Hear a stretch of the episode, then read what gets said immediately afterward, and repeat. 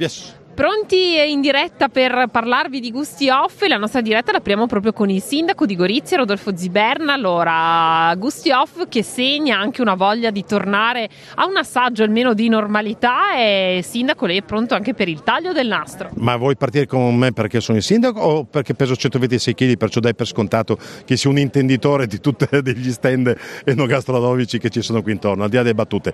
C'è davvero non soltanto a Gorizia, abbiamo visto in tutta la regione, in, in tutta Italia una voglia di ripartire nel vero senso della parola. Ovviamente non poteva essere gusti di frontiera perché un tappeto di 600.000-700.000 persone è incompatibile con le prescrizioni Covid, non, non per nulla peraltro eh, noi predichiamo sempre che questo evento viene fatto in rigorosa sicurezza, eh, perciò tutti gli altri come voi, anche voi siete state costrette a esibire il Green Pass, perciò io tra parentesi io faccio sempre un appello al, al, al vaccinatevi perché dico vaccinatevi perché io non voglio più fare eh, gusti off ma voglio ritornare a fare gusti di eh, frontiera fra un anno con 600.000 persone e non con, in zona ridotta.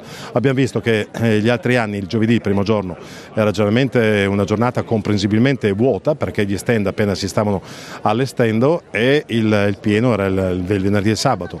Ho fatto un giro rapido tra alcuni stand e mi sono accorto invece che c'è una, c'è una frequentazione immediata immediata da, da parte di eh, tante persone.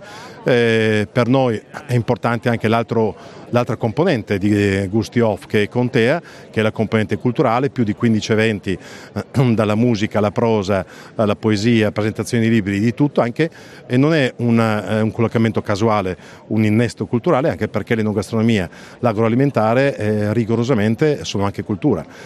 Oggi scendendo da casa uno può anche andare nel negozietto che ti, ti vende il, cibo cinese o giapponese, ma eh, cent'anni fa la filiera era rigorosamente zero chilometri, che è chilometri zero, perciò ecco perché eh, quello che uno mangiava apparteneva alle radici, alle tradizioni, alla cultura, alla storia di un eh, territorio.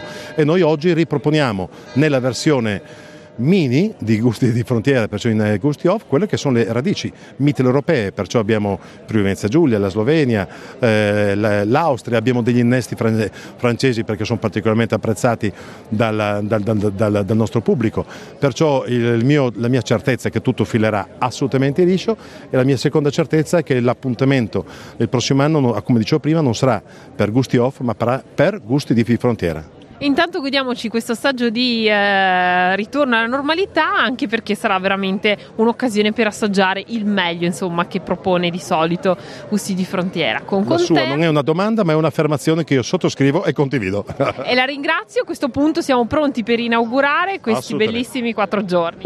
Altrettanto conto sulla presenza di tutti quelli che vi eh, ascoltano, ma anche vi guardano, perché non tutti sanno che possono anche sbirciare Radio.0, che la radio oggettivamente ovviamente più presente sul territorio della nostra regione e che ringrazio per il servizio di informazione che fa sempre in positivo davanti a tante notizie negative quando si guardano i TG, radiogiornali, disgrazie, disgrazie, disgrazie, perciò avere un qualcuno che ti informa sulle tante eccellenze, sulle opportunità che uno ha è un servizio. Se non ci foste dovremmo inventarvi.